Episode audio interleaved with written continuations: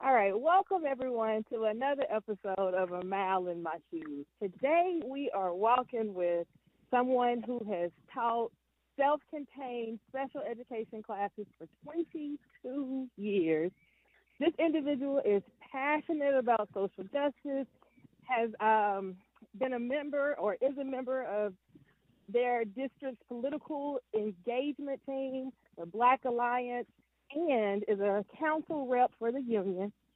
This individual is also the director of his school's Unitown Diversity Club. Uh, he's a restorative justice trainer and the 2019 Arkansas, not Arkansas, I'm the Arkansas, the 2019 Arizona Teacher of the Year. Can you tell the people who we are speaking with? What is your name? Hi, my name is Kareem Neal. Hey, Kareem, how you doing? I'm doing well. Thanks for having me. I'm oh. glad to be the Arkansas slash Arizona the Year. I know. See, that's what happens when you make me get up real early on, out here on these streets. My mind ain't right. Y'all don't understand.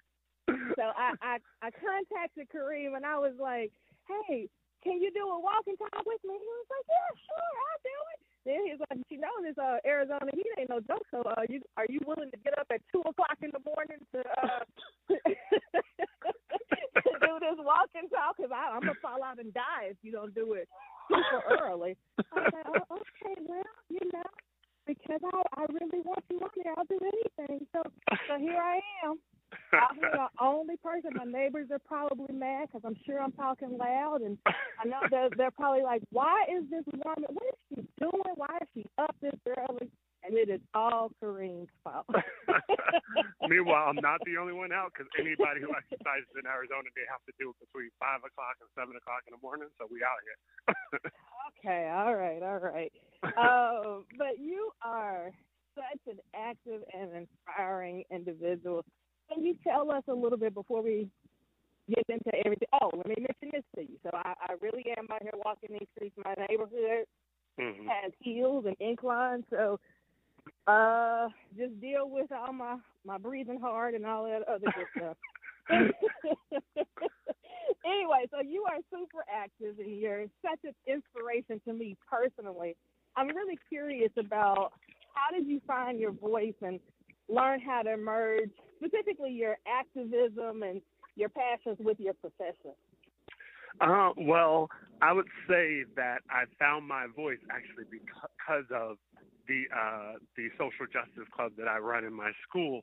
So when I um, I so I when I started teaching, I started in New Jersey. I taught a couple of years in New Jersey at a school for children with autism. Then I moved to Arizona, and I immediately took a job just like that, another school for children with autism, because I felt comfortable. But um, about like, exactly 13 years ago, um, I moved into a regular school in a regular school district, and it was the first time that I was ever at a school that didn't count as a special school. And so it had, you know, it had everybody there. It had typical high school is 3,000 kids is massive. And when I got there, I was just like, well, uh, I'm just going to stay in my little lane, my little self-contained special education classroom, because those are my people, you know. And one week, I was actually working one weekend, and um, I was here because I was first year teacher there. I was getting my stuff together, and the at the time the social justice club they were there that weekend having like this little mini camp, and I walked by and the teacher was like, "You should check this out." And so I went and they were doing all these activities, they activities on racism, ableism, sexism, whatever you name, right? And I was just like fascinated by it. I was caught up in it. I was like, how do I be a part of this? And so I dove in, and now I now I run the club, and we go away for five days every year um, to like a camp, and it's really cool. But um, in that, I realized that I could, because I always like, you know, I, I grew up. I'm a black person, so I grew up a black person in all black neighborhood, and I was always really interested in fighting for racial justice. Right, it was really easy for me. And then I started teaching special education, and of course, I was I was like, okay, now I got to fight for people who have disabilities, right? Um, fighting against ableism. And so when I did the social justice club, it kind of opened me up into like this whole intersectionality of it all. And I think I was like, I got to find a way to really speak for everybody, right? Yeah. And and start doing that. And that's when I jumped into kind of doing the restorative justice work. and I'm um, talking. I talk a lot about implicit bias and things like that. And that that's when I got out there. I was just like, I gotta find a way because I was I I thought to myself, oh, I do a good job, you know, with black causes. I'm always out there, right? Going to seminar, doing whatever, right? Speaking when I can, and then same when I, you know, with special education. And I was like, I got it. I was like, it needs to be broader than that, and I need a broader audience. So I just, when I did the um, restorative thing, I started doing it with my whole school district, right? And then other districts caught on, and they started having me around. And I think that's part of how I became the Arizona Teacher of the Year. It was like I, I kind of built up this little rep in Arizona for that's, you know being out there speaking for everybody, speaking for all. That's that, that's cool. So I'm sitting here smiling because you said so many things that that just made other things about me, what I know about you, and and mm-hmm. my fondness for you. Everything just started clicking. You mentioned Unitown. That mm-hmm. was I used to be the the Unitown sponsor at my school. And what? yes, and that, and that's what I'm saying. Now a, lot of a lot of who you are and the things that you say make so much more sense because I, I really hadn't I really hadn't ever outside of my circle type of thing ran into anyone else who kind of spoke almost exactly my same language and mm-hmm. and was familiar with a lot of the things that I was talking about. And I know I mean, you know, not that I'm the only one, but yeah. but but it makes so much sense. And I was gonna say the very first time I took uh, the privilege walk was mm-hmm. my, my first year as the, the Unitown sponsor. So we're out here at this camp, you know, we we try to go out the city and all of that stuff. So we're out here and Kareem, I was the very last last person, you know, at the very back of the line. And Same. it was so it was so it was it was such a weird feeling mm-hmm. because I remember when I made it back home because I don't know how you guys do your Unitown camp and everything, but mm-hmm. we can't have any devices or any of that type of stuff. Yeah, so same. when when I made it when I made it back home, I I called my mom. I was like, Mm-hmm. Mama, I guess you were telling the truth. We really were poor, you know. Like you weren't lying. We was broke like yeah, that. Yeah, and I really, you know, I, I she had told me all of this stuff all my life, but I never felt. Uh, I never felt it like I felt it that day mm-hmm. at Unitown with my students, who Yeah. uh, all of them had more privilege because I tried to answer it, you know, as I was as a high schooler, uh, who had more privilege than I did, and it was just a real eye opener for me. And Mm-hmm. U- Unitown has kind of helped me shape my philosophy, and, and and it definitely has created a lot of lessons that I've done in my classroom. But Yep. uh, the other thing that I wanted to ask you about before we get on the other half of the interview, which or not interview, walk and talk, uh, Mhm. which just to let you know, I'm halfway into my mile already over here. To, Yeah, same. Same. I'm moving. um, I was like, oh, I'm a little out of breath for giving these answers. I, I know, I know. So you didn't mention this, or I didn't mention this in your bio, but I saw, I guess, was it a year or two ago, a couple of years ago, or or something, where you were honored by a university. Do you have any idea what I'm talking about? Are you talking about um, NAU, Northern Arizona University? They gave me an honorary doctorate. That's what I was talking about. What's up with that? Like, tell It's us so- about that. that is a is a really wild thing because I was just like, you know, like celebrities get those, right? You know, I was like, oh yeah, I know a couple of celebrities that I've heard of that got honorary. You know, Barack Obama got an honorary doctorate, and so um, it was really amazing in that. Well, how I had to accept it first of all. So it was like, you know, they're like, you know, for your work in education in Arizona, we want to honor you. You know, we want to we want you to come down. It's about two hours from Phoenix. I live in Phoenix. They're like, we want you to come down, land, setting you up in a hotel, you know, all the things, right? Um, and then they're like, so you know, you just come to the ceremony. I was like, cool, cool, cool. You know, we put a thing on. You give a little speech. I was like, okay, you know, I give speeches. I've been giving speeches all year. You know, it was it was during my teacher of the year year. and I got up there. so they they go to put the thing on me and all that stuff. It was really cool. And I I stand up at the podium and I look out and there's about twenty thousand people, Stacey. Yeah. I was like, whoa, I haven't given this speech. I can't lie.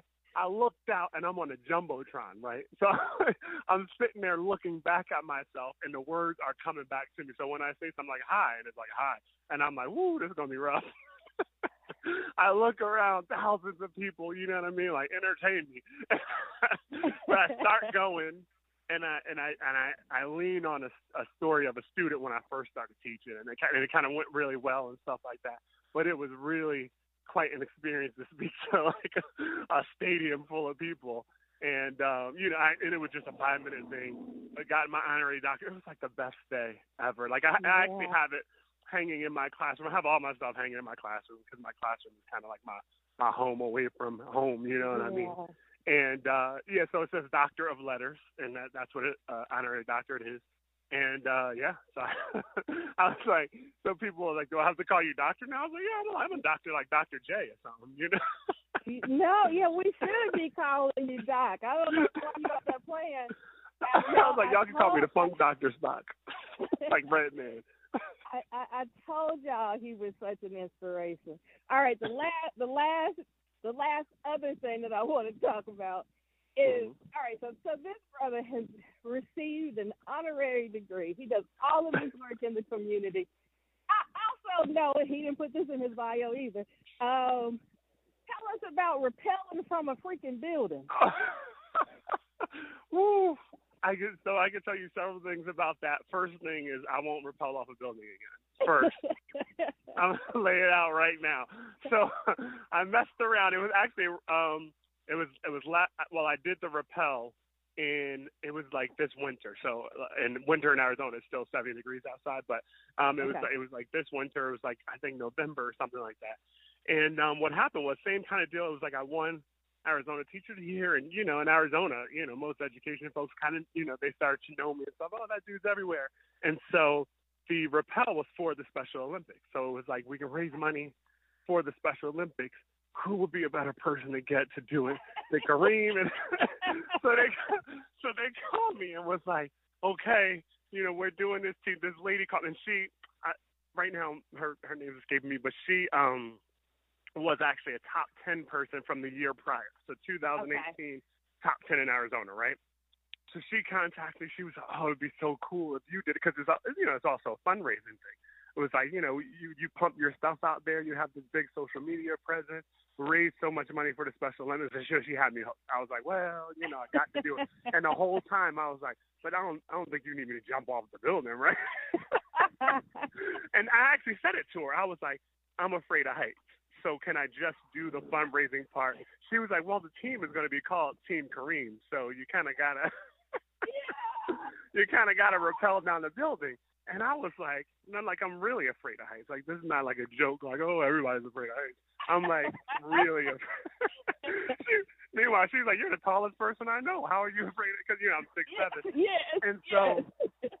So anyway, boom, raised the money, and that part went amazing. Like we raised a ton of cash, and it was in part because I, you know, I know a lot of people because of my social media, because I won Teacher of the Year and all that. And so, yeah, so the day comes, and I think you saw my picture on top of the building backwards. Yes. Um, and so you know, so you when you rappel off the building, you essentially got to lay back off the. Building. So I'm sitting at the edge, right? I'm, I'm holding on. The thing is on me, and they're like, okay, just let go. And I'm like, please. I was like, cuz I'm not letting go. He was like, you're going to have to. he was like, you just got to lay back. You got to trust it. oh, no, you? What do you trust it? so anyway, went down the building, and, and I and I really am afraid of heights, so I actually didn't look down until I got I was getting close, and I heard. So they had like a they had a news camera there, and he was like announcing it, you know. And when I heard them on the ground, like kind of yelling and all that, I finally took my first look back. So when I did it, I actually, I, I would take my rappel, you kind of leap backwards, leap backwards and go down and go down. And I just kind of stared at the building in front of me, right? So, and that the only problem with that is some of them are, are kind of mirrored windows, and then I would see behind me. I was like, oh, it's so high. so it's the highest. It was the highest building in Phoenix, downtown Phoenix, and um, and it took me about 15 minutes. It was rough though. I, I like I said, I wouldn't do it again. I I, I want to help them raise money and all that, but I truly am afraid of heights. So, I okay. like I got one in me. wow. All right. Well, we are almost at the end of our our mile. Everybody say, "Oh, oh." I do want, as you were talking, I thought of so many, um, so many life lessons and everything that you just said. Everything from being finding inspiration from your students for your advocacy mm-hmm. to uh, facing your fears, going backwards uh, having razor sharp, sharp focus so that you can get ahead and all of that. Mm-hmm. What piece of advice would you give um, an educator to help them press through and, and make it in the education world for the 20 at least the 22 years that you've been in education? Definitely, my my piece of advice I give everybody right now is, is try your best to build a classroom and a school community. So, like my classroom feels like my home away from home. I think I mentioned that when I was like, up yeah. you know, I hung my thing there. Like it truly, I have I have four paraprofessionals in my classroom. I have 15 students, and every single one of us talk all the time. Like we still, you know, we were doing virtual learning. We still meet once a week. Um, you know, and all of them, paraprofessionals, students, all of us. Um, throughout the summer because our, our school's been we've been out of school now for I think six weeks or whatever. Our school year in uh, middle of May, and so I would say build a classroom community. Don't focus. I think a lot of people go into education and say, okay, I, I you know I know how to instruct. I, I love the content. I love the thought of really giving students something. You know, having them learn from me, having them become better citizens because of me, and all that. Right. So they, they focus in. They're ready to teach their lessons, and they really focus on like um, okay, management of my classroom. I really got to manage right. my classroom, make sure all that's good. And for me, I started the same way. I was like, I got out there, I was like, oh, I got to make sure these behaviors are in check, et cetera, et cetera. Um, you know, got my lessons down pat, whatever. But not until I start viewing it as I got to build this stronger classroom community, right? Because when we do that, when we feel like a family, it becomes way more difficult for any of us to want to harm us, right? right. Me to want to roll in angry one day because I didn't sleep well and take it out on someone. For right. you know the powers in my classroom to show up late every day because you know they got you know some extra stuff to do at home. For my students to mistreat their peers, right? Because we feel more like a family. And then even when someone does, it's it's, it's easy for us to say, all right, we got to repair this, right? And that's right. where I, I do a lot of the restorative work. Like restorative justice is more of a you you build these super strong relationships and then make sure if something happens you have restorative conversations to to to repair them as opposed to the mm-hmm. punitive nature of, of typical discipline right? So yeah. So when yeah so when i started looking at it like that and then trying to make our class now a bigger part of the school community and help our school become a bigger, bigger community everything just fit. It all everything becomes so much easier. Teaching became so much easier. And the the lesson I think I learned last was figuring out a way to have the parents become part of this school community, right? right. that's like the last layer. It's like once my students, the parents of my students, my staff and I, once we were this big family, everything just clicks well. Meetings that we have to have. You went back to school night have as a parents like we just stopped in and say what's up and give you a hug. We already know everything is going on. Right, right. And so that is kind of my advice. Like build a community. Do not just build a typical classroom. Mm-hmm. Y'all, y'all listen to what he says. This is how he get Arkansans to get up before the sun comes up. it is true. Building them, relationships. All about the relationships. Yes. It is true. so my my final question for you is: Can you share a specific resource or tool that you think would help the listeners to either learn a little bit more about relationship building or restorative justice, or any, it doesn't even have to be those two. Um, just some resource or tool that you think would help teachers I in do. general. Yes. So I, b- before I give my research, I want to say quickly, if you want, you can email me kareemneal7 at gmail, and and I'll give you all the restorative justice resources that you might need. Great, But- great. My tool is actually classdojo.com, and if anybody, some people probably have used it before, some may not have, but it is like the best tool to kind of building that family type atmosphere because of what it does with your relationship with parents. So I, I teach at, in a school district. It's about 91% um, Latinx, right? And so language barriers prevented me early on from building strong relationships, and that happens everywhere. Um, and so what what that what Class Dojo does is it automatically um, it automatic like they can type in their language if their their first language is not English. I type in English, that's my first language, and the messages come to the person in their native language, right? And that's that one. And the second thing it does is you share videos. I share work on there. When we go on field trips, we share our pictures on there. Students have accounts, parents have accounts that go straight to their cell phones. And and, and for me, during this whole virtual learning period, it was like you know, in the beginning of it, and I- and I think a lot of people will be virtual learning in the fall. One of your big things was how do you contact all the people in your class? Well, for me, that was simple. It was I went on Class Dojo and got 13 of the 15 kids in my class the first day. And it was like, Right. what we're gonna do. and I left them a video on there, and I was like, leave me a video, and all these kids put the videos on, parents put the videos on. So it's this really great communication tool. It also works as a token economy.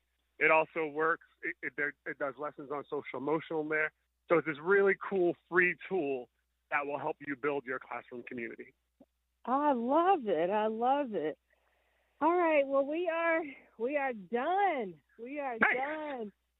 But before I, I I I log off and all of that, can you leave us with some parting words? Perhaps you have the, the you have the chorus or part of your favorite song playing in your head, or you know a snippet of a poem or a quote that speaks Yes, I I do have one. I got one. Okay. Um, I just I can start. So it's a rap song. It's KRS One. Can I? Hey. Whenever you're ready. Are you ready? Yeah, it's on you. All right. Well, this is not the first time I came to the planet, but every time I come, only a few can understand it. I came as Isis. My word, they tried to ban it. I came as Jesus. I came as Moses. They couldn't follow my commandment. I came as Solomon to a people who was lost. I came as Jesus, and they nailed me to a cross.